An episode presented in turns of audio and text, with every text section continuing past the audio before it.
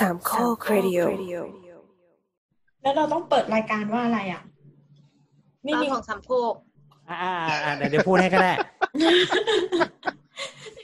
อะทดสอบใหม่ให้ก็ได้ ทดสอบใหม่ทดสอบใหม่เอ๊ะมันเป็นตอนที่สามปะตอนที่เจ็ดแล้วครับ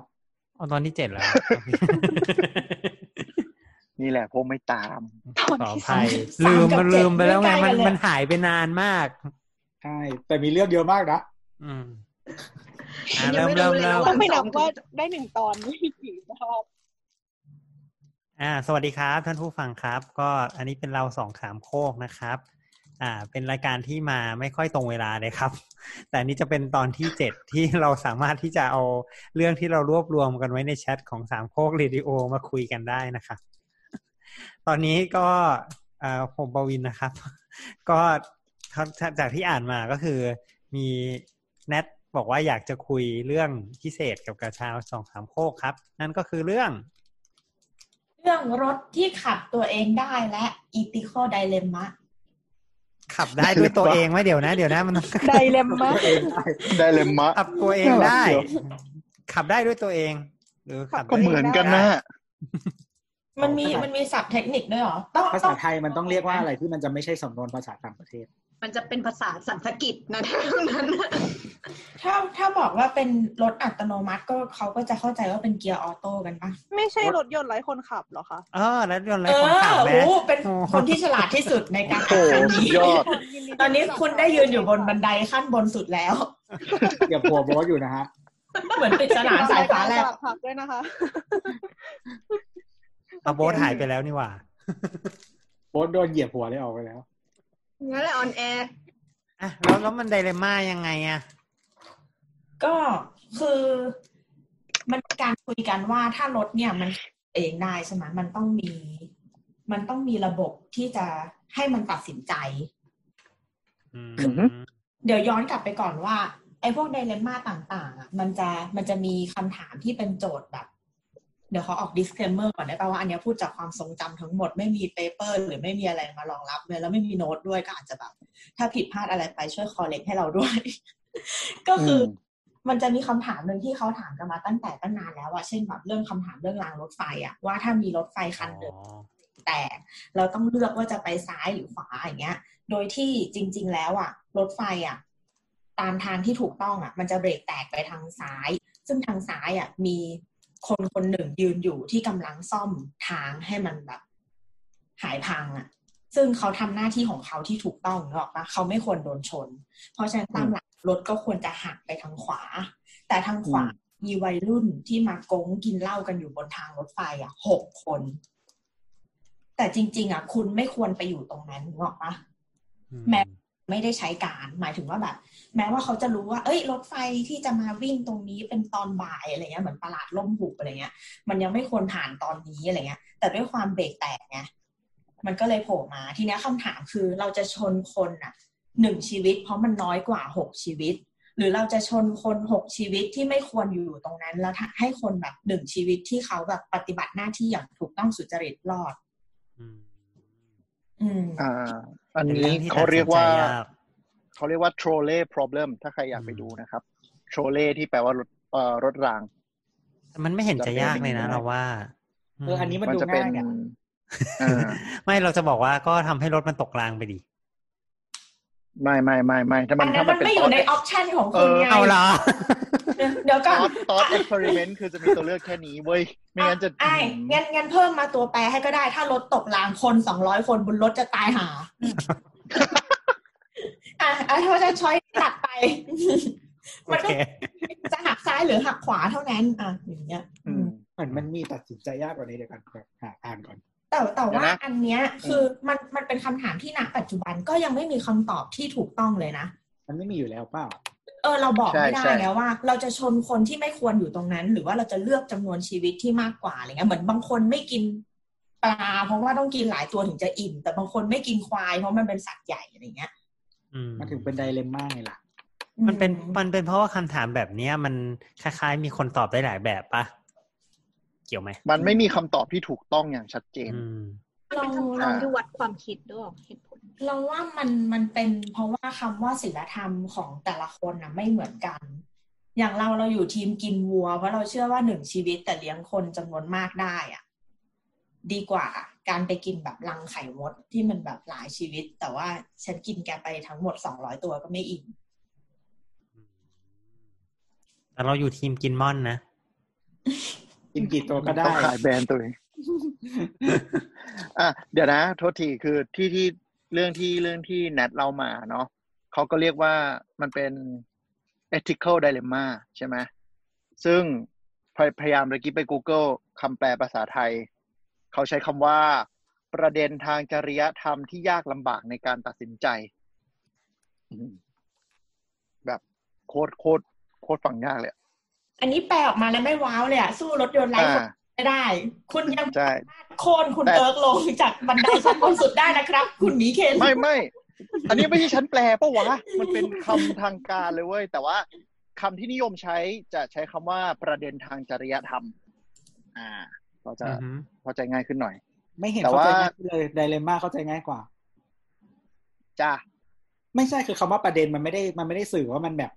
มีคอน FLICT หรืออะไรเนกอะปะใช่ไงก็คำเต็มเขาถึงบอกอะไรได้ไอ้ทางเลือกทางจริยธรรมสนตีนเลยนั่นแหละแต่แม่งจำโคตรยากเลย anyway ดูมีอารมณ์ เออแต่ว่าจากจากเรื่องที่แนทเล่าตะเกียอยากอยากเสริมนิดนึงคือ ไอ้ trolley problem อะ มันแปลไปเป็นแบบ หกพันล้านแบบได้ที่เขาจะใช้ยังเล่นกันจนถึงปัจจุบัน มันจะมีสไตล์แบบสมมุติไม่ใช่เป็นทางแยกสองทาง เป็นมีคนหนึ่งที่อยู่บนสะพาน ถ้าเราผลักคนนี้ตกลงไป แล้วรถรางจะหยุดไม่ไปทับคนอะไรอย่างนี้ด้วยอะนึกออกปะมันจะมีการเล่นอ๋อแบบแบบนี้ด้วย มันมีทางอืมซ้ายอะ เป็นนายกอ่ารัฐมนตรีเนอะว่าเป็นคนที่มีประโยชน์อ่าเลือกง่ายเลย แต่ทางขวาอะเป็นพ่อของคุณ เนี่ยเลือกง่ายเลย นายกรัฐมนตรีประเทศอื่นอะประเทศอื่น อ่าใช่ใช่มันมันแบบมันโอ้โหแตกเป็นพันแปดล้านเก้ามากนะแต่ว่าแต่ว่าขอเสริมนิดนึงพอดีไปวิกิมา อันที่เป็นเขาเรียกว่า classic trolley problem จริง ๆ อะ มันคือทางที่ตรงไปทางที่ทางรถไอ้ trolley มันจะตรงไปอะ มันจะมีคนอยู่ห้าคน คือเขาไม่บอกเลยนะว่าเป็นอาชีพอะไรอะไร แต่ ทางที่ถ้าเราสับรางให้รถหนีไปอีกทางหนึ่งอะ จะมีคนหนึ่งคนยืนอยู่ โจทย์คือเราจะเลือกสับหรือไม่สับแค่นั้นเอง อืม อันนี้คือคลาสสิก อันที่เป็นคลาสสิกก่อนที่มันจะพัฒนา คือมันเป็นไดเลม่าไดเลม่าที่เขาเถียงกันว่า เฮ้ย คนห้าคนน่ะ มันอยู่ตามทางรถไฟเดินของปกติอะ เราก็ไม่ควรไปสับเพื่อให้ห้าคนรอดแล้วหนึ่งคนตายหรือเปล่า แล้วก็จะมีคนที่มองพวก utilitarian ที่เขามองว่าเรื่องแบบจำนวนอะเขามองว่าสับสี่คุ้มกว่าคนตายคนเดียวเองอะไรเงี้ย แล้วหลังจากนั้นจากโจทย์นี้ก็เลยปรึบต่ออีกมหาศาลนะครับ ข้างล่างมันมีเขียนว่าแบบเหมือนเซอร์เวย์มาอะไรอย่างเงี้ยอืมอืมปีสองพันสิบเก้าก็คือให้คนตอบทำเป็นเซอร์เวยออกมา แล้วบอกว่าใครสับทางไหนมากกว่ากัน ใช่ครับ ใช่ครับ เขาบอกว่าเอ่อประมาณหกสิบเก้าจุดเก้าเปอร์เซ็นของ นักปรัชญา อืม จะจะจะจะจะสวิชอืม อืมหกแล้วสิบก็หกสิบเปอร์เซ็นก็คือประมาณเกินครึ่งนิดนึงหกสิบเก้าจุดเก้าครับอืมก็เกือบเจ็ดสิบประมาณนี้ แล้วก็ศูนย์จุดแปดเปอร์เซ็นจะไม่จะไม่สับสวิชฮะทำไมบวกกันแล้วไม่ได้ร้อยล่ะ อ่า แล้วก็มียี่สิบสี่เปอร์เซ็นที่ไม่สามารถตอบได้หรือว่ามีมุมมองอื่นให้ เคยเคยให้ทำยังไงเหรอไหนบอกว่าไม่มีช้อยเพิ่มไง แต่เราว่าในในฉุกเฉินจริง ๆ อะ มันจะไม่มานั่งคิดว่าคนเยอะหรือน้อยเราว่าคนส่วนมากเวลามีภัยกับตัวจะหัก spontaneously เนกอะปะหมายถึงเป็นสัญชาตญาณอืมแบบเฮ้ยเบรกไม่ได้ก็ต้องหักอะเพราะฉะนั้นมันจะอ่าหักใช่ใช่ไม่ได้ตัดสินใจ อันนี้เราจริงคิดเหรว่าอถ้าถ้าเป็นตัวเราอะ เราไม่รู้ว่ามันจะ operate ยังไงเว้ยเราก็จะอะไรวะอะไรแบบนี้มากกว่า คือของหนูก็รู้สึกเหมือนกันหนูก็รู้สึกว่าถ้าเป็นหนูหนูก็แบบจะไม่ยุ่งอะ คือ ใช่ใช่คือคือแบบเราเราเราไม่เกี่ยวตั้งแต่แรกแล้ว เราแค่ผ่านมาเห็นเพราะงั้นเราก็จะไม่ยุ่งอะไรเงี้ยอันล้อเราจะกดทุกปุ่มที่อ้าวมันมีอะ โดยเฉพาะปุ่มสีแดงกูกดก่อนเลย เออ ไม่แต่ว่าแต่ว่าเคยเคยอ่านด้วยว่ามันมีประมาณว่า ถ้าโจทย์ตั้งมาว่าเราเป็นคนสับรางนอกรถอะคนส่วนใหญ่จะไม่สับ แต่ถ้าเป็นเราเป็นคนอยู่ในรถ คนส่วนใหญ่จะสับงงปะ คือมันแบบตอน experiment เนี้ย ถ้าเปลี่ยน constraint อะมันมีผลต่อการตัดสินใจเยอะมากเข้าใจคือเหมือนกับอืมถ้าเราอยู่ข้างนอกเราก็จะรู้สึกว่ามันไม่ใช่เรื่องของเรามากกว่า แต่ถ้าทันทีเราเป็นคนขับอะเราอาจจะเรื่องหักไปหาคนน้อยกว่าทันที อะไรอย่างนี้เว้ยมันเลยเป็นอะไรที่แบบคุยกันมาแบบหลายสิบปีแล้วยังเป็นเรื่องที่ยังคิดไม่จบอะไรอย่างเงี้ย อืม ทีนี้แนทแนทว่ามันเกี่ยวกับไอออโตโนมัรถอย่างไร เกี่ยวกับรถยังไงเออโอเคกลับมาที่รถ ก็คืมัอนก็เขาคือกลับมาที่ไม่ไม่ไม่ต้องในทำทำอย่างไรให้เบรกได้ดีขึ้น ไม่ไม่คือที่รถอะเขาก็บอกว่ามันก็มีสิทธิ์ที่จะเกิดเหตุการณ์คล้าย ๆ แบบนี้ ซึ่งสุดท้ายแล้วอะพอรถมันขับด้วยตัวเองใช่ไหมเราจะไม่ได้เป็นคนตัดสินใจแปลว่ารถต้องตัดสินใจให้เรา เช่นมีหมาวิ่งตัดหน้าเราจะหลบหมาหรือเราจะชนหมา แล้วถ้ามีหมาวิ่งตัดหน้า แต่ทางซ้ายมีคนแก่ยืนอยู่ เราจะชนคนแก่หรือเราจะชนหมา อืมอืมใช่ ถ้าทางซ้ายเปลี่ยนจากคนแก่เป็นต้นไม้ เราจะหลบหมาชนต้นไม้ไหมแต่เราก็จะมีเสี่ยงตาย ซึ่ง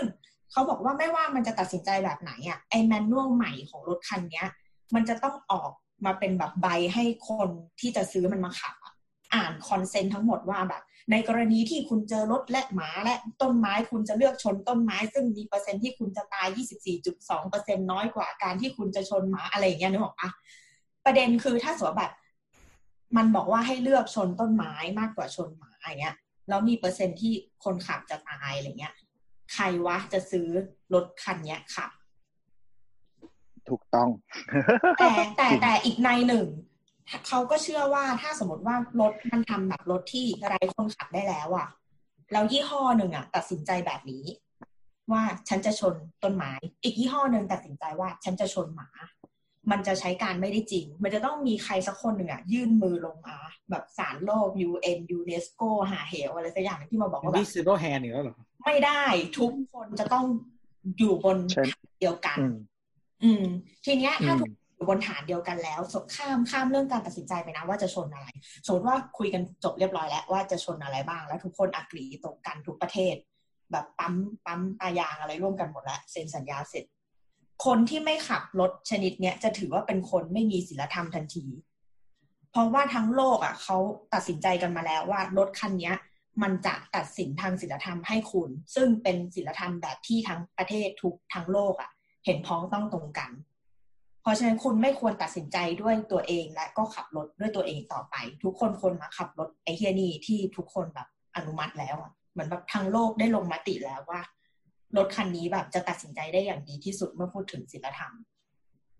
ไม่แต่ว่าถ้าอืมถึงจุดที่ที่ทุกคนเปลี่ยนมาใช้แบบเอ่อ driverless ใช่ไหมมันก็ควรจะอุบัติเหตุน้อยลงมากๆป่ะเพราะว่าทุกคนอะ มันจะขับรถดีเว้ยแต่แต่ว่าหมาไม่ได้อยู่บนรถ ใช่แต่ว่าปัญหาคือหมาโดดลงมาไง คือหมามันอาจหมาโดจะดลเป็นงมาแค่แบบหนึ่งหนึ่งปัจจัยใช่ไหมแต่ว่าเรื่องอื่นๆก็คือหายไปหมดแล้ว อืมใช่ แต่แต่ว่าแต่ก็มีแต่เข้าใจประเด็นข่าวแน็ตจูงเหมือนกันลูกมาเดินห้างแล้วก็ปล่อยมืออืมแล้วอยู่ๆลูกก็เข้ามาเสียบล้ออะอืมก็เป็นความผิดพ่อไง มันจะมีอีกเคสหนึ่งอะค่ะ อันนี้เคยคุยไว้ในศาสตร์ผัก สมัยสามปีที่แล้ว ตอนเทปที่สามเลยค่ะ เป็นเทปที่คุยกันเรื่อง AI คือมันจะมีเคสหนึ่งที่ค่อนข้างจะอาจจะจินตนาการได้ง่ายกว่าหน่อยก็คือเรื่องของนักบิน ก็คือเอ่อปัจจุบันเนี้ยแบบเห็นว่าระบบในเครื่องบินอะก็คือเป็นระบบที่ค่อนข้างจะแบบออโต้ไปแบบ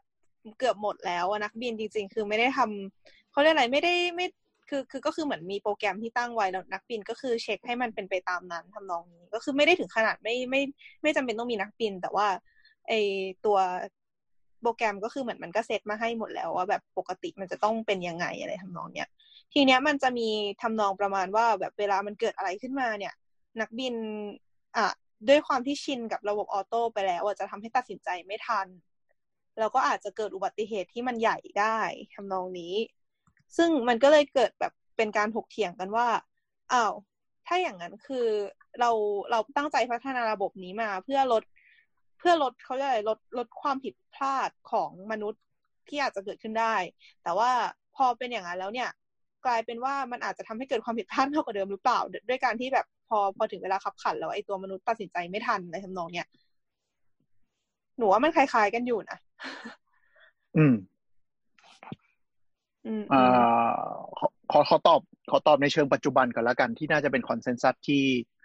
ที่ใช้ในเครื่องบิน และใช้ใน autonomous driving ไม่ใช่ดิ driving assist ที่ค่ายรถใช้กันอยู่เนาะคือในเครื่องบินกับพวกระบบช่วยขับตอนเนี้ย ไม่ว่าจะเป็นพวกเอ่อ autopilot ของเทสลาอย่างเงี้ยเขาใช้หลักการว่า AI หรือว่าตัวตรงเนี้ยต้องมั่นใจค่อนข้างเกือบสูงอะ่ะ 99%ว่า handle อยู่ ถ้ามันมีเดานิดเดียวปุ๊บ มันจะเตือนให้คนเข้ามา assume control แทนทันที คือมันไม่ตัดสินใจว่างั้น ใช่ มันไม่ตัดสินใจ เพราะฉะนั้นอย่างระบบออโต้พ l ล t ของเครื่องบินอย่างเงี้ย ถ้ามันไม่ได้เป็นสมบูรณ์คอสที่มันมาตรฐานมากปุ๊บเนี่ย มันจะผลักภาระให้นักบิน มันจะส่งเสียงเตือนเลยว่าให้อยู่มา control ทันทีนึกออกปะ มันก็จะยังไม่ค่อยมี issue ขนาดนั้น เออ อันนี้เป็น borderline ที่ที่มาตรฐานเหมือนจะเซตไว้อยู่ อย่างออโต้พ l ล t ของเทสลาเนี่ย ก็มันขับเองได้ไหม ขับไปตามทางได้ไหม ตามรถคันหน้าได้ไหม ได้แล้ว แต่เทสลาก็ยังไม่ยอมให้ปล่อยพวงมาลัย ประมาณว่า เออกูช่วยมึงขับนะ แต่มึงห้ามปล่อยพวงมาลัย ห้ามปล่อยภาระให้กูอะไรเงี้ย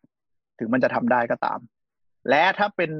ตอนออโต้พายロแล้วมันดันชนด้วยอุบัติเหตุอะไรก็ตาม ก็คือกฎหมายก็ยังให้คนที่นั่งอยู่หลังพวงมาลัยเป็นคนรับผิดชอบทั้งหมดอยู่อ่าอันนี้ที่ปัจจุบันเนาะอืมอ่าฮะคืออมจำได้ว่าตอนที่คุยกันในสถาผักก็คือมาจบที่ประมาณทำนองเนี้ยแหละประมาณว่า ก็ก็คือมันมันก็คือแน่นอนว่าถึงแม้คือแบบมองอีกแง่หนึ่งก็คือ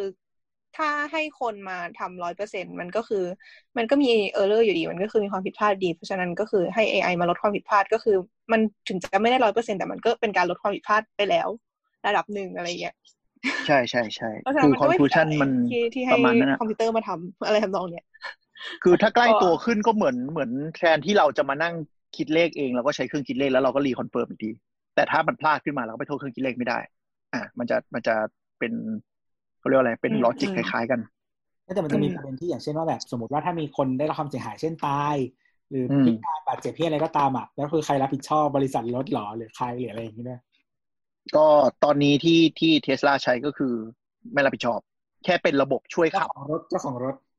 อ่า เป็นระบบช่วยขับ ยังไม่ได้บอกว่าขับให้แทน คือกฎหมายตอนนี้ในขนาดแคลิฟอร์เนียที่เป็นแบบก้าวหน้าเรื่องนี้ก็ยัง discuss กันอยู่ว่าจะเอาอยัางไงเทสลาอีอีลอนมัสก็บอกว่าแบบรถพร้อมนานแล้วเหลือแค่กฎหมาย ก็คือถ้ากฎหมายผ่าน ก็แค่ปล่อย firmware update แล้วก็ใช้ได้เลยเอ๊ะเทสลาคันที่มันลอดรถบรรทุกนี่คนขับเขาหลับป่ะหรือว่าเขากดไม่ทัน คนขับครับเห็นแล้วแต่คิดว่าอะเอ้ย ระบบมันต้องเทพแน่เลย เดี๋ยวก็เบรกให้แหละ ก็ซัดเข้าไปเลย ตาย ตาย ก็เทสลาก็เลยบอกก็เป็นความผิดของคนขับแหละ เพราะว่าเทสลาสามารถดึงข้อมูลจาก ซากเหมือนแบล็คบ็อกซ์ของรถออกมาได้ แล้วก็คนพบว่าเทสลามีการแจ้งเตือนทั้งหมดสามรอบแล้ว คนขับไม่ assume control เองเล่าก็เล่าจบเล่ากันนะข่าวเล่าเล่าข่าวให้คนฟังนิดนึงเผื่อเขาไม่รู้อ๋อโอเค คือมันมีเคสอย่างนี้เทสลาเนี่ย มันจะเป็นรถที่แบบใช้กล้องรอบคันน่ะในการสแกน environment ว่ามันจะแบบจะจะควรจะเบรกจะเลี้ยวจะหลบอะไรอย่างเงี้ย ทีนี้เคสที่เกิดขึ้นคือรถบรรทุก รถบรรรถรถเทรลเลอร์ สีขาวมันคว่ำกลางไฮเวย์ซึ่งพอมันเป็นสีขาวเนี่ย มันเหมือนไปกลืนกับเส้นขอบฟ้า แล้วกล้องรถเนี่ยดูไม่ออก แต่คือถ้าเป็นมนุษย์อะมันเห็นนึกออกปะกล้องรถมันไม่เห็น ทีนี้ รถมันก็เลยวิ่งมาแบบบนไฮเวย์อะแล้วก็พุ่งเข้าไปเลย แบบไม่มีเบรกแม้แต่นิดเดียว เหมือนไม่เจออ็อบเจกต์อะซัดเข้าไปเลย แล้วคนขับรู้สึกตายคาที่เลยมั้งอะไรเงี้ยเพราะชนแบบ แรงอะประมาณร้อยกว่ากิโลเมตรต่อชั่วโมงอะในข่าวจำไม่ได้ว่ากี่กี่สิบไมล์เออ ทีนี้ก็เลยแบบสื่อก็เลยเล่นประเด็นอย่างนี้แหละเขาก็ชอบเล่นอยู่แล้วว่าแบบ เอ้ย อันตรายอันตรายอะไรเงี้ย แต่เทสลาก็สเตทเมนต์ว่าแบบเนี้ยก็หลังจากที่เก็บข้อมูลกล่องดำออกมาเนี่ย มันก็แบบเขาบอกแล้วว่าให้คนขับ assume control แล้วนะ assume control แล้วนะอะไรเงี้ยแต่คนขับก็เหมือนแบบประมาทเออ ก็นั่นแหละ อืมโอ เคก็ดูเป็นเรื่องที่ค่อนข้างที่จะตัดสินใจยากเหมือนกัน จริงๆมันมีไดเลม่าไดเลม่าจากประเด็นที่แนทพูดเพิ่มเติมอีกอย่างหนึ่งด้วยนะว่า รถเนี่ย ควรจะมีเอติกส์กับเพื่อนมนุษย์ หรือเจ้าของรถ เข้าใจความหมายปะคือฉันซื้อรถรถก็ควรตัดสินใจที่ปกป้องฉัน ไม่ใช่ไปปกป้องคนอื่นนึกออกไหมคือมีคนแก่ตัดหน้ารถ แทนที่ จะหักหลบแล้วพุ่งลงข้างทางคนขับตายอะ ก็ชนไปดีวะ เพราะว่ามันอยู่บนถนนแล้วกูจะได้รอดอย่างเงี้ย อันเนี้ยยังเป็นแบบอะไรที่ยังทะเลาะกันอยู่เลย จริงๆ อันนี้มันทำให้เราคิดถึงเรื่องนั้นเลยอะเรื่องกฎสามข้อของหุ่นยนต์ แต่อันนี่มันอ่ายิ่งกว่าใช่กฎสามข้อของหุ่นยนต์เผื่อเผื่อมีคนไม่รู้หุ่นยนต์กฎสามข้อก็คือ อะไรวะ ก็กคือฎอะขไรองอาบ้างซินะมอฟอันที่หนึ่งคือหุ่นยนต์จะต้องไม่ ไม่ทำร้ายหุ่นยมนต์นุษย์คล้าป่ะยมนุษย์อ่าอันที่สองก็คือ อะไร ห้ามฆ่าสัตว์ถ้ายุงกัดเราก็ตก เอ๊ะเอ๊ะใช่ใช่เหรอใช่ห้ามฆ่าสัตว์เหรอไม่ใช่ไม่ใช่จำได้ ทำไมว่าจิตอ่อนจังเลยอะเขาทำร้ายมนุษย์ห้ามทำร้ายมนุษย์ข้อสองคือห้ามห้ามโกหก ให้ให้ให้ฟังคำสั่งของมนุษย์ เดี๋ยวเดี๋ยวเดี๋ยวนั้นศีลห้าละคนละกฎห้ามทำร้ายมนุษย์ข้อสองคือให้ฟังคำสั่งของมนุษย์ ยกเว้นแต่ว่ามันจะขัดกับข้อหนึ่งอ่าข้อสามแล้วก็ปกป้องข้ตัอวเอสางมเอาของตัวเองเมื่อไม่ขัดหนึ่งอืมและสอง อืมคือข้อหนึ่งก็สำเหรคัญอข้อสามนี่ไม่เคยได้ยิน ข้อหนึ่งสำคัญสุดว่างั้นแหละอืมแต่อันนี้มันยิ่งกว่าอีกเนอะเพราะอันนี้มันปกป้องมนุษย์แล้วมนุษย์คนไหนล่ะ เออ ไม่แต่ว่าสมมติ ถูก ถูกใช่ถ้ามัน assume ว่าคนขับทุกคนหมายถึงว่าถึงแม้เราจะไม่ได้ตัดสินใจเองเลย แล้วเราเขาเรียกว่าอะไรนะแล้วแล้วเราเป็นคนรับผิดชอบการตัดสินใจของรถทั้งหมดอะไอการที่ ถ้าสมมติว่าเลือกปกป้องคนในรถอะแล้วแล้วเรารับ consequence เองอะมันก็ดูสมเหตุสมผลไงอ่าใช่ ก็เหมือนจะเป็นเออคือปัจจุบันก็คือระบบมันเป็นอย่างนั้นแหละ ก็คือหมายถึงว่าถ้าฉันเลือกเปิดเองแล้วรถมันไปทำอะไรบ้าๆบอๆเองก็คือคนนั่งเป็นความผิดนที่รับเปิผิดชอบของคนเปิดไว้ ใช่ รับผิดชอบอืมทั้งหมด แต่ทีเนี้ยที่กฎหมายเขาผลักดันเออเพราะอย่างนั้นก็คือถ้าอย่างนั้นเราเราเราก็มี ก็ไม่ต้องมาปกป้องฉันไงหมายถึงว่า เออ ไม่แต่ว่า แต่ว่าที่เขากำลังผลักดันในแง่ของกฎหมาย ที่ที่เขาผลักดันในแง่ของกฎหมายก็คือว่าถ้าเขาเรียกว่าเหมือนกับเขาเรียกว่า full self driving act อะไรประมาณเนี้ย ถ้ามันผ่านออกมา ความรับผิดชอบจะถูกขยับจากเจ้าของรถไปเป็นบริษัทรถนึกออกไหมอืมอืม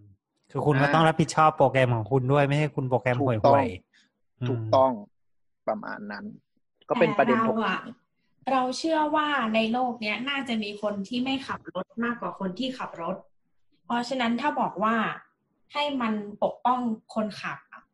คนที่ไม่ขับทั้งหมดอะ จะประท้วงไม่ให้มันขาย ซึ่งเขาจะมีจำนวนคนอะ ที่มากกว่า แต่เขาอาจจะไม่มีแต่เขาอาจจะพอพอประท้วงชนะเออไม่พอพอเขาพอเขาไม่ขับเขาอาจจะอยากได้รถที่มีขับเองไงหรือเปล่าอืมอืม มันก็อาจจะมี อินเซนティブ ไม่ นิดนึ ไม่ ง แต่หมายถึงว่าการที่เขาไม่ขับแปลว่าเขาเป็นผู้ใช้ถนนอย่างอื่นเนี่ย เช่น ขี่จักรยานห อ่า รือ โอ ว่า เค เดินทางม้าลายหรืออะไรเงี้ย ซึ่งถ้า ใช่ มาบอกว่ารถจะปกป้องคนในรถก่อนคนข้างนอก คนข้างนอกทั้งหมด พวกขี่จักรยาน พวกที่เดินไปทำงานก็จะเหมือนแบบ เฮ้ย ไอ้ข้างๆเนี่ย พร้อมที่จะชนฉันตายเลยเหรอนึกออกปะก็แบบ ใช่ เออเขาก็จะประท้วงไม่ให้ขาย แต่ในขณะเดียวกันถ้าสมมติมันบอกว่าอ่ะงั้นเราจะปกป้องทุกคนรอบๆรถ อีกคนขับก็ไม่ซื้อ ก็จะไม่ซื้อ ไม่แต่ว่าอืมแต่ว่าหลักการเนี้ย อย่างเช่นสมมติว่า คือมันโดยปกติแล้วว่าคนทุกวันนี้ที่เป็นคนขับอะ โดยเซนส์ปกติก็ต้องปกป้องตัวเองอยู่แล้วปะอ่าใช่ เออ มันมันก็อาจจะแบบเหมือนไม่ต่างกันขนาดนั้นหรือเปล่า ในแง่มันเลยเป็นผู้ใช้มันเลยถเป็นเรื่องที่ยากมากไง มันเลยเป็นเรื่องที่ยากมากไง คือหมายถึงว่ามันเลยไม่ออกมาทันที พอมันเป็น พอมันเป็นคนน่ะ เราจะรู้ว่ามันมี human error นึกออกปะ คือที่แบบ เอ้ย ตอนนั้นมันอาจจะ panic แล้วมันก็ไม่มีใครอยากให้สลดให้เกิดขึ้นอย่างนี้ แต่พอมันเป็น robot ปุ๊บอะเราก็จะไม่มีแบบเขาเรียกว่าอะไรอะไม่มาเห็นใจ robotใช่เราไม่ empathy กับ robot ไงถ้า robot ตัดสินใจอย่างเงี้ย มันมันเละอะมันเละอะแม้จะเป็นคอร์เปอเรทอะเราก็ต้องไม่เห็นเราก็ไม่เห็นใจคอร์เปอเรทอยู่แล้วไงเออ ถูกต้องคือมันเลยเป็นประเด็นแล้วก็เหมือนที่แนทยกมาแต่แรกเลยอะสมมุติ ไอ้เรื่องนี้ผ่านแล้วเขาที่หน่วยงานมาแทรกแซงบอกว่า อ่ารถที่มี AI ตัวเนี้ยเป็น AI ที่ดีก็คือเรารถมันจะไม่หักหลบไปหา pedestrian เอ่อคนเดินถนนแน่นอนอย่างเงี้ยร้อยเปอร์เซ็นก็คนที่ขี่จักรยานกับคนที่เดินถนนก็จะพูก็จะดีใจว่าแบบเออแล้วเขาปลอดภัยกว่าคนขับแน่นอนถูกปะแล้วสมมุติมันผ่านไปแป๊บหนึ่งอะ สิ่งที่เกิดขึ้นคือกลายเป็นว่าคนที่ขับรถโดยการขับรถเองอะกลายเป็นคนเห็นแก่ตัวอืมเข้าใจปะอืมเออ คุณจะแบบเนี่ยตัดสินใจโน้มไปทางตัวเองมากกว่ารถที่มันขับด้วยตัวเอง ใช่ คือเราเราเชื่อแล้วว่าแบบรถที่โปรแกรมมาปลอดภัยกว่า คือไม่หักหลบลงบนถนนแน่นอน คนก็จะกดดันให้ว่า เฮ้ย การที่คุณยังขับรถ อัตโนมัติกันรถเถอะไม่มีอะเออ คุณขับรถไม่มี AI คือคุณเห็นแก่ตัวนะเนี่ยมันก็จะเป็น แต่คือส่วนหนึ่งความยากของการที่อีจะทำอันนี้ขึ้นมา เพราะว่าตัวแปรมันเยอะเพราะทุกคนอะ มันทุกอันมันเป็นควบคุมด้วยมนุษย์หมดไงถ้ามันไม่มีสิ่งที่ควบคุมมันด้วยมนุษย์บนถนนนะมันจะง่าย อืม เช่น จริง ๆ มันก็เหมือนกับกรณีของรถไฟรถไฟฟ้าที่เดี๋ยวนี้มันก็มีรถไฟฟ้าที่มันเป็น driverless อยู่แล้วใช่ไหมคือมันมันก็ไม่ไม่สนใจอยู่แล้วอะไรมาที่มันไม่มีอุปมันไม่มีอุปสรรคอื่น ๆ ที่อยู่ในทางของมัน แล้วมันก็วิ่งตามทางแค่นี้อืมมันก็สามารถมันง่ายมากเลยที่จะทำแบบไม่ต้องมีคนขับ ถูกต้องเขาก็ยังทำผิดนะ หลายทีเลยยังได้ยินเลยว่าสถานีต่อไปพร้อมพร้อม พร้อมพงษ์อันนั้นคือเขากดผิดเฉยขนาดมันเป็นออโต้หมดแล้วยังผิดเลยอะอันนั้นมันคนกดเลยเหรอๆแต่แต่คือเข้าใจว่าที่เราเข้าใจถ้าเราเข้าใจไม่ผิดนะก็คือจริง ๆ ระบบรถไฟที่มีคนขับในไทยอะพวก BTS หรือว่า MRT อะไรอย่างเงี้ยจริงๆเขาไม่ได้ขับจริง ๆ ด้วยซ้ำเขาแบบใช่นี่ไงรอรถไฟสายใหม่ฮะ รถไฟสายกดสีปุ่มทอกดงปุ่มใช่รถไฟสายสีทอง กดแบบเปิดนู่นนี่นั่นหรือออกรถหรืออะไรประมาณนี้เช็คความเรียบร้อยเฉยๆ ส่วนสายสีทองอะก็คือไม่มีคนขับเลยจริงอืมใช่ แต่แต่มันคือเรื่องของนี่แหละว่ามันเป็น close environment ไงก็คือเป็นรางของตัวเองมันไม่มีอะไรเข้ามามันก็ค่อนข้างแบบปลอดภัยกว่าเยอะใช่ไหมอืมแล้วจริงมันๆก็ส่วนใหญ่มีมันก็มีคนคอนโทรลอีกอีกชั้นหนึ่งด้วยหรือเปล่านะพวกนี้ ใช่ใช่เป็นเป็นศูนย์บัญชาการอะไรเงี้ย มันก็มีมันก็มีแนวคิดเหมือนกันว่าแบบ ถ้าเราจะปล่อยให้มี autonomous driving ในเมืองหรือในถนนจริงๆอย่างเงี้ย เป็นไปได้ไหมว่าต้องต้องเปลี่ยนวิธีคิดการมองถนนใหม่นึกออกปะอืมคืออาจจะใช้ว่า อะ ระบบขับอัตโนมัติใช้ได้บนไฮเวย์ที่มั่นใจว่าไม่มีเฉพาะสัตเท่านั้ว์นหรือคนขึ้นไปอืมอ่า อะไรอย่างเงี้ย มันก็เป็นแนวเฉคิดพาะเลน อันนี้ส่วนตัวอะไรประมาณอย่างอ่านั้นอะไรอย่างเงี้ย มันก็เป็นแนวคิดที่ที่ยังไม่ตกผลึกกันซะทีเดียว อืมอืมเอ๊ะในในสเกลที่เล็กลงมาล่ะครับ สมมติไม่ใช่รถยนต์ แต่เป็นวิวแชร์ที่หุ่นขับยนต์ตัวเองเออ หรือว่าหุ่นยนต์ส่งพิซซ่าอย่างเงี้ย หรือว่าโรบอทที่ที่ถูกที่กวาดบ้านให้เราเงี้ยเอ๊มันจะชนเราปะส่งส่งพิซซ่าเหมือนได้ๆมันยิชนแล้วเราไม่ตายประปะเทศบางประเทศเขาใช้โดรนส่งอาหารกันปะใช่ใช่มีมีเอ็กซ์เพร์เมนที่เป็นโดรน ซึ่งมีส่งของส่งพัสดุส่งพิซซ่าอะไรอย่างเงี้ย แต่ว่า โดรนมันจะเขาเรียกว่าอะไร เหมือนฟ้ามันว่างกว่ากว้างมันมันมันว่างๆกว่าถนนนะแล้วมันก็ไม่มีแบบคือไม่มีทางที่มนุษย์จะในตอนนี้ที่จะแบบว่าฉันลอยๆอยอยู่แล้วมีโดรนวิ่งมาบินมาชนอะไรแบบนี้อ่าใช่ แต่อิชูโดรนก็จะเจออย่างหนึ่งที่แบบสะท้อนความเร็วของมนุษย์มาก คือโดรนแม่งโดนปล้น คือโดนปล้นพัสดุโดนหรือโดรนโดนสอยเพื่อขโมยอะไรอย่างเงี้ยก็เป็นปัญหาของอเมซอนเหมือนกัน แต่นั่นข่าวข่าวเก่าแล้วนะตอนนี้ไม่แน่ใจว่าเป็นยังไง เห็นว่าพัฒนาเหมือนแบบแมวจับหนูอะคือก็พัฒนาระบบที่จะแบบหลีกหนีคนระบบอะไรแข่งกันไปว่าจะไม่โดนปล้นเลยก็ตลกดีเดี๋ยวนี้จริง ๆ มันมีประเด็นอีกอันนะที่น่าสนใจแต่ว่ามันก็ไม่ค่อย PC เท่าไหร่ คือรถขับอัตโนมัติเรียกทัวร์เหรอมคองรับไม่เห็นมองไม่เห็นคนดำในเวลากลางคืน จริง ๆ มันมันไม่มันเป็น fact อะมันไม่ใช่ไม่ PC ใช่ซึ่งจใช่ริง ๆ อันเนี้ยมันแอพพลายกับเทคโนโลยีหลายอย่างมาก ๆ ใช่ face recognition อย่างเงี้ย เออ face แต่ facial recognition มันก็มีคนพูดประมาณว่า เพราะว่าคุณอะ ไม่ใช้หน้าที่หลากหลายพอในการ recognize คน ใช่ใช่อืมหรือว่าสมมุติว่าเป็นแบบเอ่อ eye scan อย่างเงี้ยแล้วแบบคนเจ๊กใช้ลำบากอะไรอย่างเงี้ยจริงไม่มีซึ่งเคนซึ่งมีเคนโดนมาแล้วใช่ไหม มันเป็นขอ physical ขอเมาส์หน่อย recognition ที่เป็นความจริงไง ไม่ไม่ไม่คือคือฉันน่ะไม่โดนเรื่อง face ID เว้ย คือฉันโดน e อนิโมจิอะ แล้ว e e emoticon ที่แบบเอา face ID เราไปสวมอะแล้วคือฉันใช้อะไรก็ตามเว้ย ตามันจะตีขึ้นเร็วมากตลอดเวลา มันคิดเขียนว่าไม่บอกเร็วอีโมจิมันเลสซิซึมคือเราใช้เป็นเอเลี่ยน แล้วเอเลี่ยนมันจะหยีตาตลอดเวลาเว้ยซึ่งมันแบบมันเลวร้ายมากเฮ้ยมันไม่ไม่ทำไมไม่เห็นมีใครเขียนไปด่าแอปเปิลเลยเนี่ย อันเนี้ยประเด็นหลักเลยนะเว้ยคนจีนได้อย่างไร เออ ไม่รู้อะ หรือว่ามันเป็นเพราะฉันวะเไอโฟนแต่นัก็บร้อยล้านเครื่องที่เมืองจีนขายได้อย่างไร ไม่รู้อะไม่หรือว่าเพราะเราประเด็นประเด็นคือไม่มีใครใช้อีโมอีโมจิก็เลยไม่มีใครเอสนอใจเออจริงจริงเราไม่มีปัญหาเราใช้แต่เราแต่นั่นแหละ เรื่องเรื่องการผลักภาระความคิดไปให้หุ่นยนต์อะ มันเป็นอะไรที่แบบใหม่และยังดูดูไม่ค่อยมีข้อสรุปเลยอืมแล้วแล้วอย่างสมมติเรื่องเรื่องคนดำอย่างเงี้ยอย่างเช่นแบบทำเลเซอร์ขนไม่ได้อย่างเงี้ยไม่ PC ป่ะเออใช่เออใช่ไหมเลเซอร์ขนคือ IPL IPL ไม่สามารถทำกับ ผิวที่ดำได้ เออ ไม่ เออ คือขนาดไม่ต้องถึงกับดำเลยแค่เพื่อนเราคล้ำอะ เป็นคแค่คืแบอบเหมือนกับคนคนอีกอล์ฟคนไทย Asian อัเนี่ยนี้เออก็ทำอยู่ เออแล้วเออก็แล้วมีปัญหาอยู่แล้วพนักงานเขาก็บอกว่าอย่างเงี้ยถือว่าแบบคล้ำนะ แบบอาจจะมีปัญหาได้อะไรเงี้ย เออออืมแต่แต่คือโอเคสุดท้ายก็คือทำได้นะคะ แต่คือสมมติแบบถ้ามันมีจุดดำที่ดำกว่าผิวปกติ ขึ้นมานิดนึงคือเขาต้องเอาปิดสติ๊กเกอร์มาแปะอะแบบไม่งั้นแบบมันจะมีปัญหาอะไรเงี้ยใช่มันคือจะคืออธิบายไหม้เอออธิบายนิดนึงเลเซอร์พวกเนี้ยมันคือเหมือนกับ มันจะใช้พื้นผิวอะมันจะ absorb แสง พอมันเป็นผิวคล้ำหรือดำปุ๊บ มันจะดูดแสงแล้วมันจะไหม้ซึ่งมันนั่นแหละ มันเหมาะมันกับไม่เคยคิดจริงๆมันเหมาะกับคน Asian ที่ขาวหน่อยอะคือเพราะว่าผิวคือขนนะมันจะเป็นสีดำอยู่แล้วใช่ไหมพอยิงไปมันก็จะแอบสอบแสงไปหมดเลยแล้วมันก็จะทำลายอะไรไปใช่ใช่คือแบบ เออก็เป็นอะไรที่แบบ มันมีมันมีมันมีมันมีเปเปอร์ หรือบทความแนวแนวๆนี้เลยนะ ที่พูดถึงว่าแบบอะไรอะเขาเรียกว่าอะไรนะ racism ไม่ใช่ racism สักทีเดียว discrimination on technology อะไรประมาณเนี้ย เพราะว่าทีม develop ไม่เคยคิดปัญหาของชนกลุ่มน้อยเว้ยนึกออกไหมคือแต่จริงเหรอ คือนี่มองว่าจมัรินงคือแค่ target group หรือเปล่าอะไรเป็นไม่ไม่เป็นไม่กลุ่คือหมายถึงว่าเป้หมยของธุรกิจแบบนี้อ่า อันนี้อันนี้คือยกยกตัวอย่างถ้าสมัยก่อนที่ที่เรื่องของเรื่องของเอ่อเซ็กเซ็กซิซึมมันยังไม่ชัดเจนอย่างเงี้ยอ่าสิ่งที่เกิดขึ้นรู้สึกจะเป็นเท่านี้อันนี้จำไม่ได้นะนี่จำไม่ได้ไม่ไม่ได้ไม่ได้เปเปอร์ รู้สึกจะเป็นคอนโซลหรืออะไรสักอย่างของสถาของสถานีอวกาศหรืออะไรประมาณเนี้ยที่ตอนสมัยยุคอพอลโลอะเขาดีไซน์คอนโซลหรือที่จับอะโดยไม่ได้คำนึงถึงผู้หญิง มันทำให้ผู้หญิงไม่สามารถยูสได้อะไรเงี้ยมันเหมือนกับเป็นเขาเรียกอะไรอะไม่ได้อินคลูซีฟโดยไม่รู้ตัวอะไรเงี้ยซึ่งมันก็เหมือนกับอย่างเงี้ยมามามาเหมือนยุคยุคปัจจุบันหรือเทคโนโลยีเลเซอร์อะไรเงี้ย ว่ามันมีการ preventive ตรงนี้หรือเปล่า แต่ก็คือทีมวิจัยอาจจะไม่ได้เคยคิดถึงจุดนี้เลย เพราะว่าไม่เคยมีไม่เคยมี diversity พออะไรอย่างเงี้ยมันมีเรื่องเป็นอุปัปญหายังกไงรณ์ฉี่บนสถานีด้วยเออเออเออใช่ที่ฉี่ด้วยใช่ไหมที่เป็นปัญหาใหญ่เลยตอนแรกวิธีเนี้ยปัญหาใหญ่มากแล้วก็คือเหมือนแบบเออเหมือนกว่าจะแก้ปัญหาได้มันใช้เวลา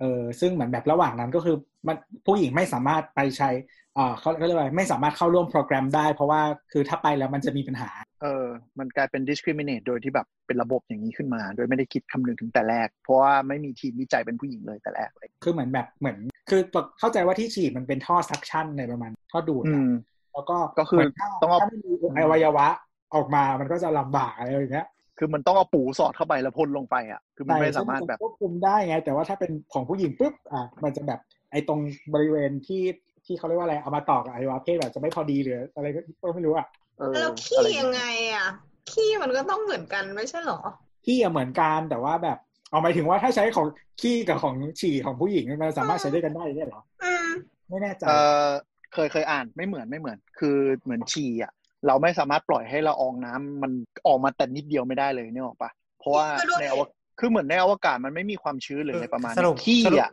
สรุปคือเขาโทรเลตได้กับเศษผงขี้แต่โทรเลตไม่ได้กับเศษ เศษเสร็จน้ำสฉี่เปรย์ของฉี่อย่างเออนั้นเออเออ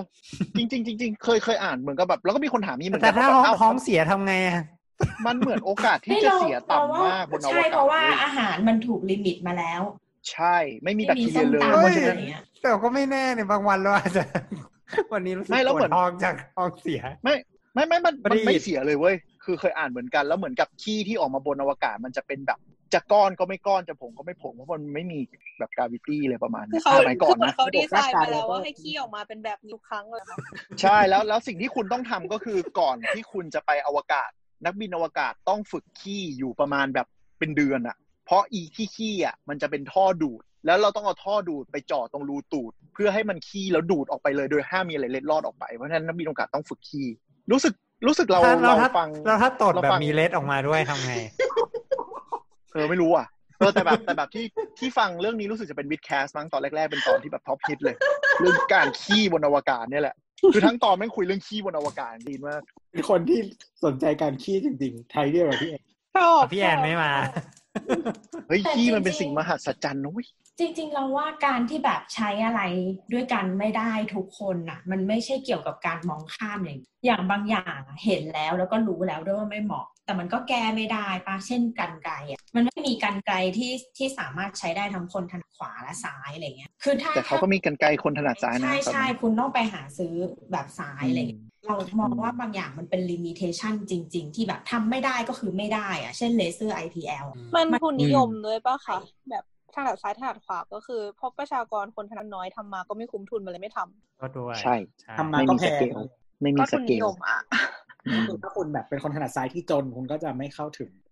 ใช่แล้วอันนี้อันนี้ถ้าถ้าจะให้บอมผูกเรื่องกับรตัววย AI ก็เหมือนกันนะ คือ AI อะ มันต้องมีเขาเรียกว่าเหมือน machine learning ถูกปะกระบวนการเรียนรู้ ก็คือ AI มันจะแบบฉลาดเองเลยไม่ได้ เราต้องใส่ sample data เข้าไปก่อน ซึ่งตอนนี้มันก็เลยมีปัญหากับ AI บางอย่างที่ใช้พวกอ่าบัเขาเรียกอะไรอะ AI ในการดูภาพอะ เหมือนกับตอนนี้ถ้าเราเข้าไปในโฟโต้ของ iPhone หรือว่า Google Photo เนาะเราสามารถพิมพ์ได้ว่าหารูปแบบ แคทมันก็จะดึงรูปแมวขึ้นมาอย่างเงี้ยแต่พอเนื่องจากว่าเขา AI ใน database ที่มันไปเรียนรู้อะมันจะมีคนผิวขาวเยอะอย่างเงี้ย มันก็จะทำให้ recognition ของแบบคนผิวดำหรือชนชนกลุ่มน้อยอย่างเงี้ยเพี้ยนไปเยอะมากอะไรอย่างเงี้ยด้วย ซึ่งมันก็เลยกลับมาที่แบบ autonomous driving ที่เรื่อง ethical dilemma เนี่ย มันอาจจะกลายเป็นว่ามันเข้าใจ sample set กับพฤติกรรมของคนกลุ่มหนึ่ง โดยเฉพาะที่เกิดขึ้นในวิจัยของรู้สึกกับ Google มั้ง คือแบบใส่แต่แบบคนขาวคนจีนที่อยู่แบบที่ศูนย์วิจัย Google อะ จนละเลยพฤติกรรมของคนบางกลุ่มไปด้วย แล้วทำให้รถอะแม่ง racist โดยไม่รู้ตัวเนี่ยที่ที่ที่เคยอ่านอาร์ติเคิลอันเนี้ยเพราะฉะนั้นถ้าถ้าเป็นอย่างนี้ยทางแก้ก็คือก็ต้องเพิ่มเซตให้มันเรียนเยอะขึ้น โดยที่เป็นเซตที่เป็น generalize มากขึ้น ใช่ หรือบางทีมันอาจจะจับ จับพฤติกรรมคนเมกันอย่างเงี้ยแล้วไม่สามารถมาใช้ที่ไทยได้ ถึงเขาเอาคนจีนมา มันก็จะเป็น A B C อยู่ดี มันก็ไม่ใช่จีนแบบเรา ใช่ใช่ก็ไม่มีทางอ่าหยิบหยิบคนแบบเราไปได้ด้วยอะเพราะว่ามันไกลเกินไม่ออกมาอย่าง Tesla auto ไอไอ autopilot อะครับ ที่อเมริกาเขาใช้ได้แทบไม่มีปัญหาเลยนึกออกปะคือเนื่องจากคนเคารพกฎจราจร มันมีคนหนึ่ง ที่เป็นคนขอนแก่น ซื้อเทสลามาใช้ แล้วเขาก็ทดสอบไอ autopilot เนี่ยวิ่งเข้ากรุงเทพ ตอนอยู่ทางหลวงระหว่างจังหวัดไม่มีปัญหา แต่ทันทีที่เวลาแบบเราวิ่งไปปุ๊บแล้วเจอเจออำเภอเมืองหรือแบบเมืองเล็กๆนึกออกไหมที่มันจะเริ่มเป็น intersection เยอะๆอะที่แบบเป็นแยกเยอะๆปุ๊บพอมันเริ่มมีมอไซค์ปุ๊บเทสลาขับไม่ได้เลย คือเทสลาวิ่งไปอยู่ปุ๊บ มอไซค์แทรกปุ๊บ มันเบรกหน้าทิมเบรกหน้าทิมตลอดจนแบบ ไม่กล้าไปไหนเลย เออคือเทสลาไม่ได้ test กับเมืองที่ใช้มอเตอร์ไซค์ไม่ได้ test อยู่แล้วใช่มันไม่มีใช่แล้วแบบใช่เมืองเมืองฝรั่งที่นี่มีก็มอเตอร์ไซค์เยอะมีอะไรอิตาลีเงี้ยขายไม่ออกดิขายไม่ออกใน Southeast Asiaก็เขาขายที่อื่นเออมันก็พอผลิตอยู่แล้วว่าเขาก็เขาจะย้ายเขาจะย้ายโรงงานมาแล้ว ไม่มีแม่งข่าวปั่นหุ้นโคตรเลวเลยแต่ว่าแต่ว่าทีเนี้ยคือกำลังจะพูดเรื่องเรื่อง limited resource หมายถึงว่า แน่นอนมันมี limited resource อยู่แล้วอะถ้าเพราะฉะนั้นเขาต้อง set priority ถ้า ในโลกทุนนิยมอะเขาก็ต้องเลือกคนที่มันแบบมีกำลังจ่ายก่อนอยู่แล้ว มันก็มันก็เป็นเหมือนแบบอาจจะเป็น racism โดยที่ด้วยการเงินแบบนี้อยู่แล้วทันทีใช่มันก็เป็นแบบเขาเรียกว่าอะไรคอนเซิร์นหนึ่งที่ต้องคิดใช้คำนี้ดีกว่า แต่ก็นั่นแหละ สิ่งที่เกิดขึ้นคือ AI AI มันก็เกิดจากไอ้ sample set กับเอ่อ environment ที่มันเรียนรู้อะว่ามันเป็นยังไง ถ้าสุดท้ายขออะเอาพูดก่อนอ๋อไม่ก็บอกว่าสุดท้ายก็คือว่าถ้าแบบสุดท้ายคนที่แบบเป็นคนสร้าง AI ขึ้นมามันมีเอติกอะมี เซตจริยธรรมแบบหนึ่งอะมันก็จะเป็นอย่างนั้นแหละตามสังคมมนุษย์กำหนดมันไม่ได้แบบโผล่ขึ้นมาเองเหมือนในนวนิยายที่จะแบบคิดขึ้นมาได้ว่าต้องฆ่าคนเลยก็อาจจะคิดอยากให้ฆ่าคนก็ได้ร่วมแค่อะไรวะก็หา counter argument เฉยพี่แนทจะพูดอะไรปะเออเอ้ยแต่ว่าพอพูดถึงประเด็นนั้นอะเดี๋ยวเรากลับมาพูดประเด็นเราเราพูดประเด็นหมีเคนก่อนพอพูดถึงประเด็นเมื่อกี้ที่หมีเคนคุยกับตัว ในอนาคตไวรัสมันจะไม่ใช่แค่แบบเหมือนเหมือนตอนเราใช้ Windows 3.1อะไวรัสคือการที่พอมันโดนเครื่องแล้วเครื่องดวนแบบพ่นซีดีออกมาเองเนอะปะไอ CPU ชอบพ่นซีดีออกมา เออ แต่ว่าอันอันเนี้ยถ้าในอนาคตมันติดไวรัสหรือมีคนเอาไวรัสมาปล่อยอะก็คือมันจะขับชนคนแก่ชนอะไรเงี้ยมันก็น่ากลัวนะเออมัน sabotage อะมันน่ากลัวมากคือถ้ามันโดน hack ขึ้นมาจริง ๆ หรือว่าจริง ๆ ก็คือไม่ต้องถึง hack ก็ได้ อย่างเคสอีโบอิงอะไรนะ ลำอะไรที่ตกไปสองๆลำนะ37 max เออเจ็ดสามเจ็ด Max อย่างเงี้ย มันก็สะท้อนว่าแบบบางทีเราก็พึ่งพาเซ็นเซอร์มากเกินไปก็เกิดขึ้นได้เล่าขอเจ็ดสามเจ็ดไปแปลนิดนึงเมื่อกี้เราพูดว่า A B C ไม่เหมือนคนจีนแบบเรา A B ก็คือย่ออเมริกันบอลชายนีอ่าถูกต้องอืมอะหรือว่าเขาเรียกตัวเองว่าบานาน่าก็มีก็คือข้างนอกเหลืองแต่ข้างในขาวเกลียดก็คืมัอนเป็นเป็นคีย์เทอมที่แบบทุเรศอะ เออจริง ไม่แต่ตอนตอนเราหมายถึงว่าตอนเราอยู่สกอตแลนด์อะเขา ไอ้นี่เลยนะเขาเรียกตัวเองว่าแบบเนี้ยเรามีเพื่อนคนหนึ่งจีนที่พ่อแม่เป็นแบบเกิดเกิดเขาเกิดในสกอตแลนด์ตั้งแต่ตั้งแต่ยุคซายาอย่างเงี้ยเขาก็บอกว่าตัวเขาเป็นบานาอืมแล้วเขาก็เลยมาเล่นโจกก็แบบเนี่ยหลายครั้งอะบางทีเขาก็โดนเพื่อนเรสินะโดนคนเรียกว่ามังกี้เขาจะบอกว่า I'm not a monkey I'm a อืมคือคือเรารู้สึกว่า A B C อะโอเคแต่ว่าบานาน่านี่ใช่ใช่คิดเหมือนกันใช่ปะแต่ว่าแต่เข้าใจแหละ มันไม่ได้ไง ABC เพราะว่ามันแค่เพราะว่ามันอันนั้นเหมืมัอนนไม่ใช่อเมริกันเป็นคำบรรยายเฉยๆว่าแบบเหมือนพูดแฟกต์อย่างหนึ่งแต่บานาน่านี่เหมือนจะ คือเรารู้สึกไม่รู้ว่า banana มันเหยียดซ้อนเหยียดมากๆเลยเออเออเออเออใช่ใช่ใช่อะ anyway ป่าเปาจะเล่าเรื่องเจ็ดสามเจ็ดให้ฟังจะได้เผื่อเผื่อคนฟังอืมจะได้ไม่รู้จะได้เข้าใจ อะก็คือเหมือนเจ็ดสามเจ็ดอะมันมีเครื่องเจ็ดสามเจ็ด MAX นะฮะมันจะมีตกตกสองครั้งคือเอ่อ Lion ของอินโดนีเซีย Lion Air แล้วก็ Ethiopian Airlines ก็คือรุ่นเนี้ยมันมีปัญหาก็คือ คือเครื่องบินเนี้ยมันอายุประมาณแบบน่าจะเกินห้าสิบปีแล้วอะแล้วทีเนี้ยเดี๋ยวดูให้เดี๋ยวดูให้แล้วทีเนี้ยก็คือเหมือนสมัยนู้นเนาะเครื่องเครื่องยนต์ของเครื่องบินอะมันขนาดค่อนข้างเล็กอืมและในปัจจุบันเนี้ยก็คือเพื่อที่จะให้มันมีประสิทธิภาพดีขึ้นอะมันต้องการพื้นที่ในการดึงอากาศเข้ามาเยอะขึ้น เครื่องเครื่องยนต์ของเครื่องบินอะมันใหญ่ขึ้นเรื่อยๆ อ่าถ้าใครสังเกตเคยนั่ง737นะมันจะหน้าแหลมๆนิดนึง แล้วก็เครื่องเครื่องยนต์อะมันจะตัดที่ข้างล่าง มันจะเป็นไม่เป็นวงกลมอะมันจะเป็นเหมือนวงกลมแล้วตัดข้างล่างออก เพราะว่าอ่าคือเขาขยายใหญ่จนมันแบบมันจะระพื้นอยู่แล้วอะมันก็เลยต้องตัดขอบล่างทีอืมทีเนี้ยรุ่น737 Max เนี่ยมันอยากใช้เครื่องใหญ่กว่านั้นอีกอีตัดขอบล่างเนี่ยมันไม่เพียงพอเออเขาก็เลยใช้วิธีเลื่อนเครื่องยนต์ไปข้างหน้าปีกแล้วดันขึ้นนิดนึงเพื่อให้มันมีพื้นที่ให้เครื่องยนต์ใหญ่ขึ้น ทีเนี้ย ทำให้สมดุลน้ำหนักของอ่าเครื่องบินนะครับ มันเสียไป เขาก็เลยวิธีแก้ก็เลย เขาก็เลยใช้อ่าระบบคอมพิวเตอร์ซอฟต์แวร์นะเขียนขึ้นมา เพื่อกดหัวเครื่องบินลงแทนที่มันจะยกขึ้นให้มันพอพอดีกับระนาบการบินปกติ เชิดอ่าเชิดขึ้นหรือกดลงวะจำไม่ได้ กดลงกดลงกดลงใช่ไหมกดลงนะรู้สึกจะกดลงนะ anyway ก็คือไม่จะไม่ไม่แน่ใจแต่แต่ถ้าอืมถ้าเข้าใจว่ากดลงแต่ว่าทีเนี้ยก็คือ มันจะมีเซนก็มันจะมีเซนเซอร์ช่วยควบคุมอ่าการทำงานของซอฟต์แวร์นี้อยู่ทีเนี้ยเขาเขียนไว้ด้วยว่าเอ่อให้ซอฟต์แวร์โอเวอร์ไรนักบิน นักบินโอเวอร์ไรซอฟต์แวร์ไม่ได้อืมอ่าแต่มันมีระบบเสริมก็คือถ้าคุณอยากให้ปลอดภัยกว่านี้แบบมีเซนเซอร์นู่นนี่นั่นเพิ่มอีก เพื่อให้มันทำงานดีขึ้นต้องเสียตังค์เพิ่ม ซึ่งไม่มีใครซื้อ อืมไม่มีใครซื้อ อี package เพิ่มความปลอดภัยอันนี้เพราะคิดว่า Boeing มันคงคิดมาดีแล้วที่แบบเอ่อ FCC ไอที่ควบคุมการบินไม่ใช่ FCC พูดผิด FAA หน่วยควบคุมการบินอเมริกา ก็ก็คงแบบตรวจมาแล้วอย่างดีนะ ที่ให้ผ่านมาเนี่ยอะไรประมาณมันผ่านด้วยมันผ่านด้วย มันเป็นฟีเจอร์ไม่จำเป็นไงอ่า ก็คือโดยผ่านโดยที่ไม่ต้องมี e ซื้อ e แพ็คแพ็คเพิ่มความปลอดภัยอืมทีนี้ปรากฏว่าบินไปแล้วอะมันเซนเซอร์หรืออะไรทำงานผิดพลาดแล้วอะนักบินรู้ตัวว่าเครื่องบินอะ กดหัวลงดึงขึ้นไม่ได้ ซอฟต์แวร์ไม่ให้ override แล้วก็ตก จริงๆ ต้องใช้คำว่า override ได้ แต่วิธีการไปปิดระบบมันไม่ใช่วิธีที่เคยฝึกกัน อ่า คือเหมือนคืเขาแค่คือคือเขาไม่เขาไม่ได้มี new training ถ้าคุณเปลี่ยน type จากสมมุติแบบ737รุ่นเก่าอะมาเป็น737 max อะเขาไม่มีเขาไม่ได้มี training เพนพิเศษเขาให้เหมือนแบบ ให้ซอฟอ่าเอกสารใน iPad มาแล้วมึงไปอ่านดูแล้วก็บินเลยอย่างเงี้ยแนวแนวนั้น คือคือเหตุการณ์737 Max ที่ที่ที่มีปัญหาเนี่ยมันเป็นความเลวร้ายของวงการการบินอย่างละนิดอย่างละหน่อยแล้วมันมาซ้อนทับ แล้วแจ็คพอตแตกพอดี ก็คือวงการการบินสเนี่ยวิสชีสโมเดลยังไงนะ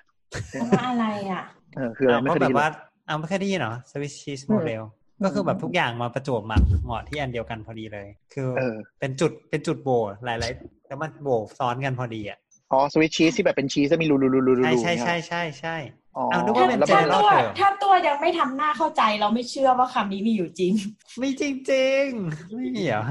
เสียใจอะไม่คือไม่มีไม่มีใครเชื่อใจหมอประวินอะไรเออวะทำไมอะเอออ่าต่อต่อต่อ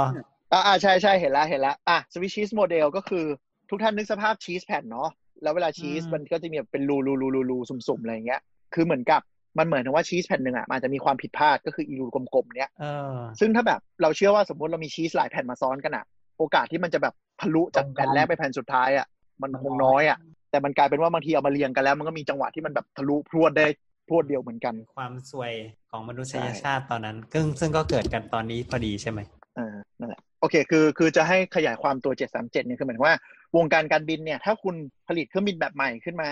ไม่ว่าจะเป็น Boeing หรือ Airbus เนี่ยคุณต้องมี requirement ก็คือต้องเรียกลูกค้าเนี่ยมาฝึกบินใหม่ เพราะว่ามันเป็นเครื่องบินลำใหม่ ก็ต้องแบบเหมือนเข้าโรงเรียนใหม่หมดอะไรเงี้ยซึ่งมันเป็นค่าใช้เหมือนเหมือนเขาจะอะไรมีนะประมาณว่าไอไอหน่วยงาน regulator ไม่ว่าจะเป็นแบบ FAA หรือว่า ESA อะไรก็ตามอะ ESA ของยุโรปประมาณว่าอืมเปลี่ยนไปขนาดไหนกี่เปอร์เซ็นต์จะต้อง train ใหม่อ่าซึ่งลูกค้าถ้ามึงไม่ต้อง train ใหม่อะ มึงลดค่าใช้จ่ายให้กูกูเอาอะไรอย่างเงี้ยใช่ ซึ่งด้วยความที่วงการการบินมันแข่งขันกันดุมาก เพราะฉะนั้นสายการบินก็เลยแบบไม่อยากจะมานั่งฝึกตรงนี้แล้ว ก็เป็นโจทย์ที่กลับไปโบอิงโบอิงก็เลยไปเอา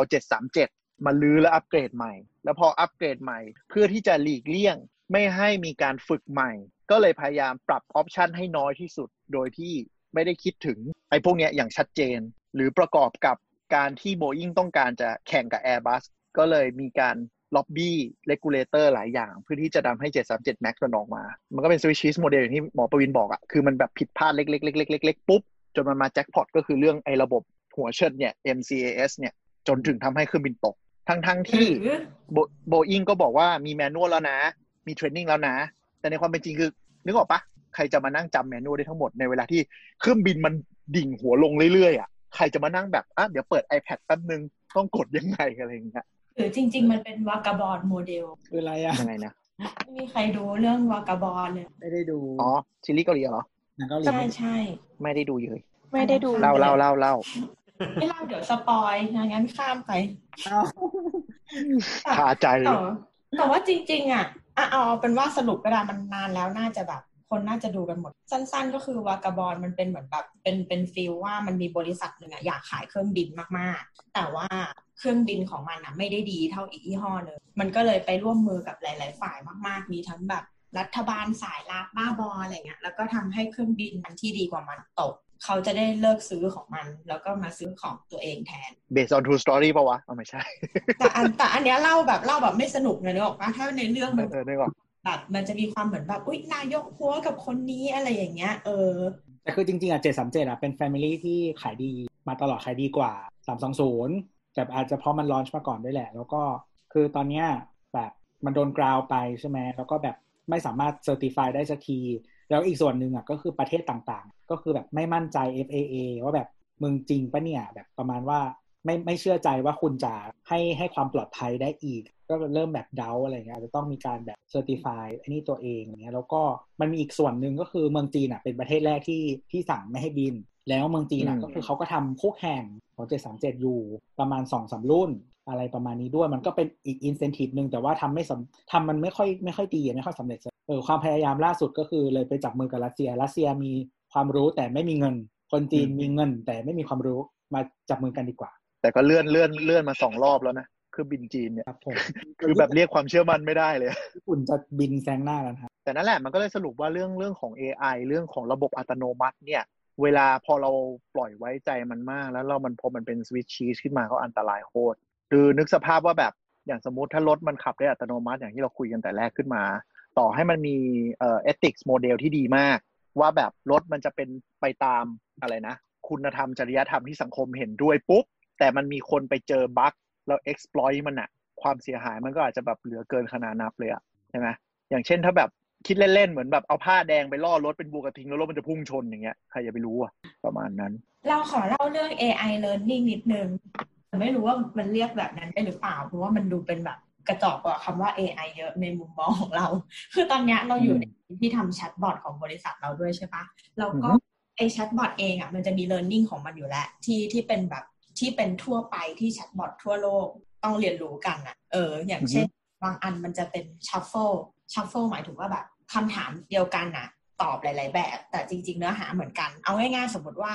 ตัวทักมาหาเราสวัสดีอย่างเงี้ย เราจะตอบว่า สวัสดีค่ะแนทพร้อมให้บริการค่ะ หรือสวัสดีค่ะแนทค่ะ หรือสวัสดีค่ะ ท่านกำลังคุยอยู่กับแนทค่ะอะไรเงี้ย เราก็ดูว่าลูกค้าชอบคำตอบไหนมากที่สุด เวลาเราตอบหนึ่งในสามอันเนี้ยไปที่ shuffle อืม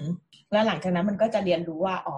เขาชอบแบบนี้สุด มันก็จะปล่อยอันเนี้ยออกไปบ่อยขึ้น อะไรประมาณนั้น แต่ว่าทีเนี้ยมันมีมันมีข้อจำกัดนิดนึงก็คือไอตัว chatbot อันเนี้ยที่บริษัทเราใช้อะมันไม่ใช่ของประเทศไทย แล้วก็หลายทีอะอะไรก็ตามที่ที่เป็นของเมืองนอกอะเวลาประเทศไทยเอามาใช้แล้วเกี่ยวกับ keyword อะก็จะพังอยู่แล้วเหมือนที่เราเคยเล่าอะว่าแบบมอม้ามันดันเท่ากับคอมมา มันก็เลยตัดทุกคำที่มีมอม้าเป็นสองคำนึกออกปะอืมทีเนี้ยไอไอเนี่ยก็คือมันเกิดมาอ่านภาษาไทยอะไม่ออก แล้วมันเอามาใช้ได้ไงเนี่ย เออสิ่งสิ่งที่ต้องทำอะ ก็เลยต้องเอามันอะ ไปปลักกับไปไปบวกกับ API ของ Google Translate โอ้โหเออก็คือเราแปลนรกมาเลยอะก็คือแปลคำพูดของลูกค้าออกมาเป็น Google Translate เป็นภาษาอังกฤษก่อน ใช่ใช่ แต่ว่าแต่ว่าตอบกลับอะมันตอบได้อยู่แล้วไงเพราะตอบกลับมามันเป็นคำที่เราให้มันนึกออกปะเออ เอะแบบสวัสดีค่ะแนทค่ะสวัสดีค่ะแนทให้บริการค่ะเนี่ยไม่มีปัญหาเพราะว่ามันไม่ต้องอ่านออกก็ได้มันก็แค่จำว่าแบบที่หนึ่งแบบที่สองหรือแบบที่สามลูกค้าชอบมากกว่ากันนึกออกปะเอออ่าที่สองคือแบบค่ะนัดพร้อมให้บริการมันก็พูดแบบที่สองจบ แต่ทีเนี้ยไอไอคำพูดของลูกค้า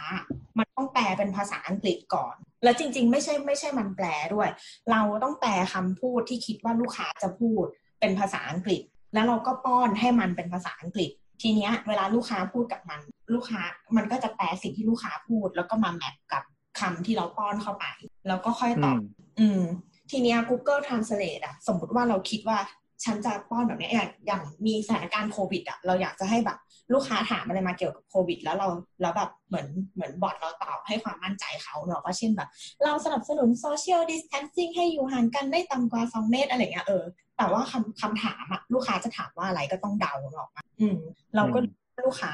แจ้งบอทว่า ฉันเห็นคนยืนไอค่ะ ซึ่งถ้าแปลเป็นอังกฤษอะมันก็ควรจะเป็นแบบ เออ a man is coughing อะไรเงี้ยเนกอะแบบผู้ชายกำลังไอแคกๆเนี้ย แต่ปรากฏว่าฉันพิมพ์ไปว่าเหมือนแบบผู้ชายไออะ มันก็แปลว่า the man steam แล้วเราก็แบบไอสัตว์ทำไงดีวะแต่คือพอแปลพอเราใส่คำว่าแบบ the man is coughing อะ มันก็ไม่รู้เว้ยพอแบบพิมพ์ไปเห็นคนยืนไอค่ะอย่างเงี้ย มันก็ไม่ตอบมันก็ไปตอบอย่างอื่น มันก็ไปตอบว่าแบบขอบคุณที่สมัครเข้ามาอย่างเงี้ยแบบไอ้เหี้ยเออมันทำอะไรไม่ได้อย่างเงี้ยเออ แล้วจนแบบเหมือนเออ steam เฮ้ยก็ steam วะ ก็เลยใส่เข้าไปว่า the man is steam มันก็ตอบออกมาเป็นคำตอบที่ถูก แต่ทีเนี้ยเราอะเป็นเจ้าของบอทเนี่ยนึกออกปะซึ่งไอ้คำว่า the man steam อะมันจะอยู่กับบอท ตลอด เพราะเราเป็นคนใส่เข้าไปอืมใช้แปลอะว่า the man steam เท่ากับผู้ชายไออะมันไม่ใช่ของเรา มันเป็นของ Google นึกออกปะถ้าวันไหนเขาเปลี่ยน ใช่ ถ้าวันหนึ่งมันมีคนไปสอน Google ว่า มึง the man ไม่ได้ steam the man is coughing แบบ cough ไออะ you know ไม่ใช่ steam ไอน้ำอย่างเงี้ย แล้วบอทก็แบบ อ๋อ ขึ้นมา หลังจากนั้นพอคนแบบบอกว่า เห็นคนยืนไออะอีบอทเราก็จะเหมือนแบบ ขอบคุณที่สมัครเข้ามาอีกแล้วอะนึกออกปะ ก็เลยแบบเมื่อไห ร่มึงจะฉลาดสักทีแบบมันยากมากอะไรเงี้ยเออก็เลยแบบปวดหัวเพราะว่าก็ไม่รู้ว่าวันไหนที่คนจะไปแก้ใน Google เนอะมาแล้วเราก็ไม่มีตัว alert ว่าแบบสิ่งนี้ถูกแก้แล้วนะอะไรอย่างเงี้ย เออ หรือบางอันมันอาจจะถูกตั้งแต่แรก แล้วก็แก้เป็นผิดก็ได้ เพราะว่าคนไทยก็ชอบไปปวด Google ที่แบบช่วงหนึ่ง Google ก็แปลทุกอย่างผิดหมดเลยอะ่ะ เพราะว่าคนไปสอนให้ผิดอะใช่วิธีแก้ก็คือไปแก้บูโร c r a c y ในบริษัทนะฮะ ให้เลิกใช้อีเทียนี้เออจริงแต่ว่าเหมือนเหมือนบริษัทเรามันมีหลายประเทศอะเขาก็คงอยากใช้อะไรที่มันจะซื้อราคาเหมาได้ไงมันก็เลยนี่แหละก็คือหมายถึงว่าไอ้ความบูโร c r a c y ของบริษัทเนี่ยมันทำให้เกิดข้อจำกัดสิ่งนี้เกิดขึ้นไงไม่เขาเรียกว่าเป็น regional deal แหมไม่ใช่ bureaucracy ซะทีเดียวแต่แบบเข้าใจอะบางบางเคสคือแชทบอทไม่ได้ให้ให้ชีวิตคุณทำงานง่ายขึ้นอะ ทำให้ชีวิตคุณชิบหายกว่าเดิมอะนั่นแหละแล้วเขาก็บอกว่าให้เดาคำพูดที่ผิดอะนึกออกปะคือเหมือนฝรั่งเวลามันจะไปเดาได้ มันเดาง่ายเว้ยเหมือนแบบ where can I register อย่างเงี้ยก็เขียนเป็น where can I register เพราะว่าคนแบบลืมขอวักระหว่างคำว่า can กับ I อย่างเงี้ยนึกออกปะเออมันก็คือเหมือนแบบพอเดาได้ว่าจะผิดไงแต่ของเราอย่างเงี้ยเราบอกว่าอะคนอยากรู้ว่าฉันจะแจ้งได้ที่ไหน ชอบพิมพ์ผิด เราสังเกตว่าคนชอบพิมพ์ผิดคำว่าแจ้งเป็นแจวฉันจะแจ้วได้ที่ไหนปุ๊บ ก็คือแปลอังกฤษออกมาไม่ไม่ได้แล้วอะเจอแจ้วเลยแจวแจวที่ไหนอย่างเงี้ยมันแบบไม่ได้อะ เออเออมันเดายากมากหรือคำว่าเดี๋ยวที่เป็นแบบสระเอดอเด็กไม้เดี๋จัยวบแหวนเนี้ยเออเดี๋ยวเดี๋ยวบอทก็คือแบบไม่มีวันเข้าใจอะใช่ หรืแต่อคือแบมันบเซตที่มันแบบดึงจากคีย์เวิร์ดไม่ได้ถูกไหมอืม ไม่เพราะว่ามันต้องเป็นแบบเป็นต้องเข้าใจก่อนอี bot อต้องย่างเข้าใจน้อยต้องเป็นวลีใช่ คือถ้าเป็นคือถ้าเป็น keyword มันจะมันจะซ้ำกันหลายคำถามมาก เพราะว่ามันมีคำถามเยอะ สุดท้ายสิ่งที่เราแก้ก็คือต้องใส่เป็น quick reply หรือเวลาเราแบบเอ่อหรือเวลาสมมติว่าตัวถามว่าสมัครยังไงอะมันก็จะมีปุ่มมาให้เลือกว่าสมัครเป็นอะไรบ้างหรอกว่าแบบเช่นแบบใช่เปียโนขิมไวโอลินอะไรเงี้ยแล้วเออก็จิ้มเอาว่าจะสมัครอะไรอย่างเงี้ยใช่ ก็จากประสบการณ์ที่เคยที่เคยเห็น chatbot ประมาณสองปีที่แล้วหลายเจ้าก็คือตอนแรกก็จะแบบใช้ระบบอันชาญฉลาดคือแบบพิมพ์เองมาเลยจ้า เดี๋ยวจัดการโต้ตอบให้เหมือนคน ทุกเจ้าตอนนี้ก็ give up มาเป็น button หมดแล้ว กดเข้าไปปุ๊บก็คือมีแค่ชุดให้เลือกประมาณสี่ฮะอะไรนะเจอเจอมาเป็นสิบแบบของไทยนี่คือมีคน คนที่ใช่ไทยทำก็ไม่เวิร์กใช่คืก็อเลยเป็ภานแบษาบไทยแม่งแบบยากมากแล้วก็ เราว่าไม่ใช่ภาษาอย่างเดียวด้วยเว้ยพฤติกรรมคนไทยอะ ไม่เหมือนใดในโลกอืมคือ คือที่เห็น chatbot หลายเจ้า inbox ก็เลยเปลี่ยนไปเป็นเหมือนระบบ call center อะก็คือมีเมนูให้เลือกเมนูให้เลือกเมนูให้เลือก อะไรที่ที่เป็น info ได้ก็กดไป แต่ถ้าสุดท้ายไปจบแล้วลูกค้ายังไม่จบก็เข้าแชทเป็นระบบ call center ไปแทน คือ chatbot เลิกใช้กันเกือบหมดแล้วมั้งเพราะมันแบบเละเทะมากอะมันได้ไม่คุ้มเสียจริงๆเชจ้างคนมานั่งตอบใช่คุ้มกว่า แล้วก็ความไม่เข้าใจ chatbot เยอะด้วยแหละ คนหลายคนคิดว่าฉันคุยกับคน แล้วฉันก็ไม่เข้าใจ อะไรอย่างเงี้ยว่าคุยอะไรทำไมไมเนี้ยแบบคือเราเปิดมาชัดเจนเลยว่าฉันเป็น bot เนอะปะไม่ต้องการความเนียนไม่ต้องการให้รู้สึกว่าแบรนด์กูฉลาดอะไรเงี้ยบอกให้รู้เลยว่าฉันเป็น bot แต่ฉันน่าจะแก้ปัญหาให้คุณ แล้วก็เขียน remark ไว้เลยว่าโปรดพิมพ์คำถามของคุณครั้งละหนึ่งบรรทัดเอ้ยครั้งละหนึ่งคำถามเป็นภาษาไทย สั้นๆ แล้วก็ยกตัวอย่างคำถาม เช่น สมัครเรียนนึกออกปะเออ สมัครเรียนสมัครที่ไหน อะไรเงี้ยเออแล้วก็เบอร์โทรหรืออะไรเงี้ยเออสิ่งที่มันแบบสิ่งที่เขาส่งมาก็คือเป็นหน้าจอ cap screen ใช่นี่แหละโปสเตอร์โปสเตอร์ที่เราเอาไปโฆษณาว่าแบบมีสอนอะไรบ้างนึกออกปะเขาก็ cap แล้วก็ส่งมาแล้วแล้วใช่ก็ตอบกลับไปว่า ขออภัยค่ะณตอนนี้ระบบของเรายังไม่สามารถประมวลรูปภาพได้ ก็ส่งมาเป็นอีโมจิหน้าแบบร้องไห้อืมใช่ค่ะ ระบบของเรายังไม่สามารถประมวลอีโมจิได้ มันเป็นแบบขีดขีด dash แล้วก็ underscore แล้วก็ขีดอย่างเงี้ยแบบ ใช่คือคนไทยเขาคิดว่าไอ้ที่มันเป็นข้อความคือต้องได้คุยกับอะไรที่เหมือนคนเสมอไงมันก็เลยเป็นอย่างเงี้ยไม่แต่แล้วจริง ๆ ถ้าเกิดว่าตัวเอทีออาร์ใช้ยากด้วยนะเออของเราเป็นเป็นเพราะเป็นเพราะ structure ของภาษาไทยมันยากเอง อืม มันมันใช่มันมีลูกเล่นได้หลายหลายแบบพูดได้หลายแบบ แล้วก็บางแบบบางแบบคล้ายกันแต่คนละความหมายอะไรประมาณแล้วสะกดนี้ผิดง่ายด้วย แบบไอ้พวกแบบว่าวางทันทคาตตรงไหน ใช้ตัวการันผิด จะผันเสียงวรรณยุกต์ผิดอย่างเงี้ยอืมแต่มันก็กลับมาคือมันคือมันไม่มีสเกลพอที่จะทำเพื่อรองรับภาษาไทยอย่างเดียวอะภาษาอังกฤษมันมันใหญ่กว่าไงใช่ไหมใช่อืมก็คือเราต้องมีแต่เราคนเท่าแต่เราอินโดสรุปคือเราก็จะต้องไปแก้ที่ Google Translate นั่นเองให้ Google Translate มันแปลให้ถูกใช่ไหม แต่เราพูดจริงๆแบบพฤติกรรมคนไทยอะก็เป็นปัญหาใหญ่เหมือนกัน หมายถึงว่าบางทีอืมถามคำถาม และคำถามของเขาชัดเจนเลยว่าอยู่ในเว็บไซต์นี้ แล้วเข้าใจว่าอะอาจจะหาไม่เจอก็ได้ แต่บอทก็คือส่งเว็บไซต์ไปให้อย่างถูกต้องอย่างเงี้ย ก็ยังถามมาว่าทำถึงตรงนี้แล้วทำยังไงต่อคะเหงออกไม่ปะค่อยอ่านคือในเว็บคนอะเน้นบอกเน้นบอกพร้อมรูปอะหนึ่งทำอย่างนี้สองทำอย่างนี้สามทำอย่างนี้แล้วเหมือนเขาทำไปถึงสามอะแต่พอเขาเปิดเว็บมาแล้วเขาเจอหนึ่งอะเหมือนแบบอุ้ยฉันทำผ่านหนึ่งไปแล้ว แล้วก็เลยแบบยังถามต่อว่า สามแล้วค่ะ แล้วยังไงต่อคะคือแบบก็เลื่อนลงมาสิวะมันเป็นเราว่ามันเป็นลักษณะการเรียนรู้ของคนไทยที่ไม่ค่อยอ่าน manual เองครับ ไม่ค่อยอ่านอะไรอยู่แล้ว แต่ไหนแต่ไรมั้งไม่แต่ว่าอันนี้อันนี้อีกอีกอันหนึงคือ อันนี้ตัวเราเองหมายถึงว่าเราอะไม่ชอบไม่ชอบคุยกับคนใช่ไหมเพราะฉะนั้นเราต้องหาเพราะเราเก่งกันแต่ว่าทีเนี้ยถ้าถ้าเลือกถ้าเป็นแบบ service ที่มัน multi-country อะเราจะเลือกอ่านภาษาอังกฤษก่อนเสมอเพราะอะภาษาเหมือนกันงงใช่ ภาษาไทยอ่านไม่รู้เรื่องเลย เออเพราะภาษาไทยอะงง คือหรือหรือบางทีมันมีวิธีการแปลที่แบบไม่ standardize อะอย่างเช่นว่าแบบเอ่อ service ยี่ห้อนี้แปลแบบนี้อี service ยี่ห้อนี้แปลแบบนี้แม่งใช้คำไม่เหมือนกันเว้ยแล้วแบบใช่กูไม่รู้ว่ามึงเรียกว่าอะไรเว้ยกูอ่านภาษาอังกฤษละกันเนี่ยอืมหรือแบบไม่รู้จะ search คำถามว่าอะไร แต่ภาษาอังกฤษอะรู้ว่าจะ search ว่าอะไร อืมใช่เพราะภาษาอังกฤษบางทีมัน Google มันแค่อัดคีย์เวิร์ดลงไปสองสามคำไงมันก็ได้แล้ว ภาษาไทยมันไม่ได้ไม่ฉลาดพอ แต่เราคิดว่าเราคิดว่า คือคนไทยอาจจะติดนิสัยเขาเรียกว่าอะไรอะรับการบริการเยอะมั้งจากที่รู้จากที่รู้สึกนะ อย่างเช่นอีเกียประเทศไทยตอนแรกก็มาอย่างมั่นใจว่าแบบ เคยเคยไปช่วงแรกๆปะมันจะติดอันใหญ่ๆควายๆมากว่าแบบทำไมเราถึงอีเกียทำไม่ให้ช่วย อะไรไม่ทั้งมีสิ้นบริการติดตั้ง เพราะต้องการจะลดต้นทุนเพื่อให้ท่านอืมได้ลูกค้าได้สินค้าที่ราคาถูกที่สุดอะไรเงี้ย แล้วพอประมาณผ่านไปปีหนึงมันก็หายไป แล้วก็มีป้ายบริการ บริการส่งประกอบจะส่งถึงบ้านอีเกียเพิ่มขึ้นมาแทน คืออันที่โมไว้ตอนแรกก็คือหายไปแล้วกับสายลม เพราะคงเข้าใจว่าหลังจากมีบริการเหมือนเขาเอาซอสด้วยนะ ไปต่อให้ติดตั้งให้ส่งและติดตั้งให้อะยอดขายมันคงเพิ่มขึ้นเยอะมากอะเออด้วยนะไม่ใช่ถูกนะโคตรแพงเขาแบบคิดแพเป็นงมากของโอ้ตามระยะทางด้วยนี่จัดส่งอะมันจะมีค่าส่งต่างหากตามระยะทางเนาะแล้วก็อ่า จะมีค่าหยิค่าบประกอบ อืม มีค่าหยิบค่าส่ง ค่าค่าหยิบค่าส่ง แล้วก็มีค่าประกอบคิดเป็นเปอร์เซ็นต์ของราคาสินค้า ใช่สามสแพเต็งปมากมึงไปอิแพนงเด็กมากมาก ๆ เออ ใช่ แบบแพงง่ายจริงๆแต่แบบ มันคงเขาคงเขาคงเทส แล้วพอกลายเป็นว่ายอดขายเขาขึ้นจริงเขาก็เลยต้องทำให้มันมีโมเดลนี้ไว้ เป็นแบบประจำประเทศไทยอะไรอย่างนี้มั้งเข้าใจว่าประเทศเอเชียก็ต้องหยิบโมเดลนี้มาใช้เหมือนกัน อืม ก็แบบเป็นอะไรที่เขาเรียกว่าอะไรนะ ต้อง localize service นะใช่ใช่เพราะฉะนั้น AI ก็ต้อง localize อะถ้าจะใช้อะถ้าไม่ localize ขึ้นมาก็จะกลายเป็นว่าทำให้แบบ crisis management อาจจะงานเข้ามากกว่าเดิม เช่นไปแปลเป็นคำหยาบแล้วก็แบบด่ากลับอะไรอย่างเงี้ยใครจะไปรู้ใช่ปะต้อง localize และมีสเกลนะโอ้ก็แล้วแบบเราไม่รู้ด้วยซ้ำว่า AI มันจะแบบไปเซิร์ฟประเภทมนุษย์ป้า หรือคนเอาแต่ใจได้หรือเปล่าเฮ้ยที่มันเคยมีบริษัทอะไรไม่รู้ใหญ่ๆอะประมาณแบบ Microsoft Google อะทำทำบอทผู้หญิงอะในในทวิตเตอร์อะ จำได้ปะแล้วทุกคนก็ไปสอนให้มันพูดจาหยาบอ๋อเออใช่ใช่ใช่เคยได้ยินเขาก็เลยเขาก็เลยต้องระเบิดทิ้งไปเลยเพราะว่ามันแบบมันกลายเป็นแบบ sarcastic bitch ที่แบบตลอดเวลาแบบใช่คัดใช่ใช่จำได้ว่า What can I do for you you pretty head อะไรเงี้ยเออ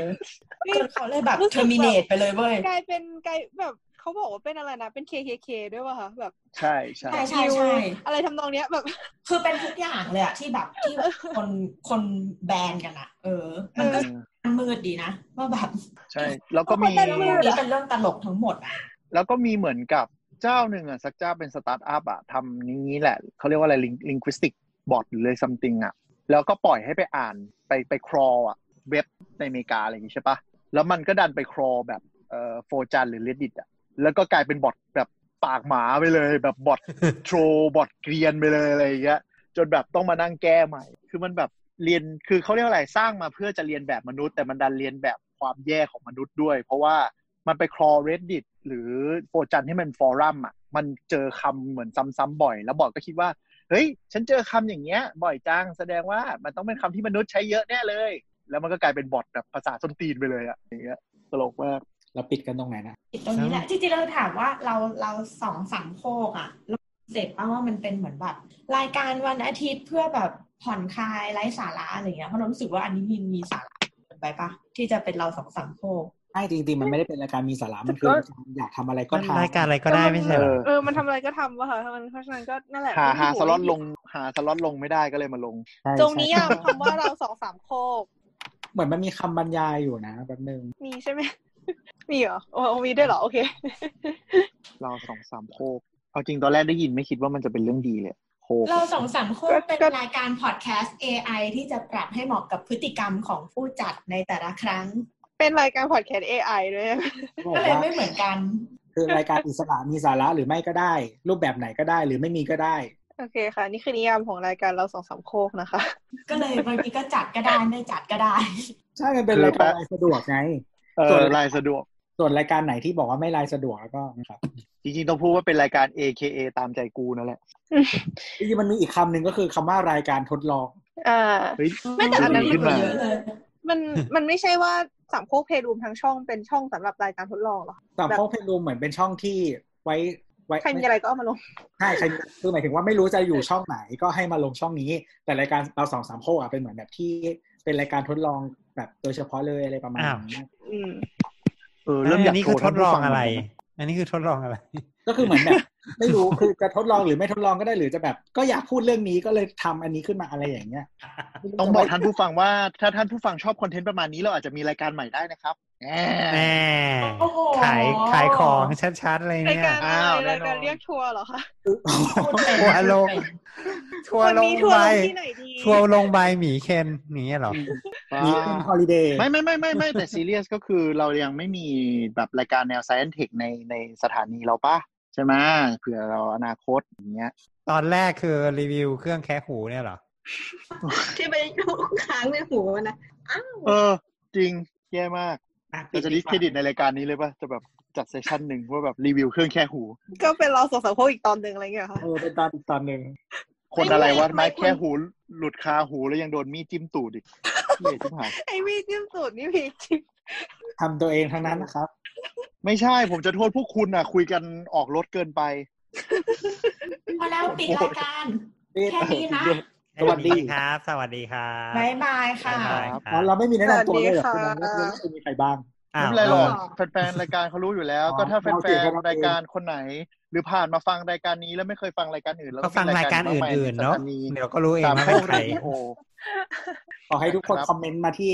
ทวิตเตอร์สามโคกเรดิโอนะครับว่าตอนนี้มีใครบ้าง เป็นคำถามชิงรางวัลเหรอคะ ชิงรางวัลจะได้อะไรอะที่รางวัลเครื่องแค่หูอะไรเงี้ย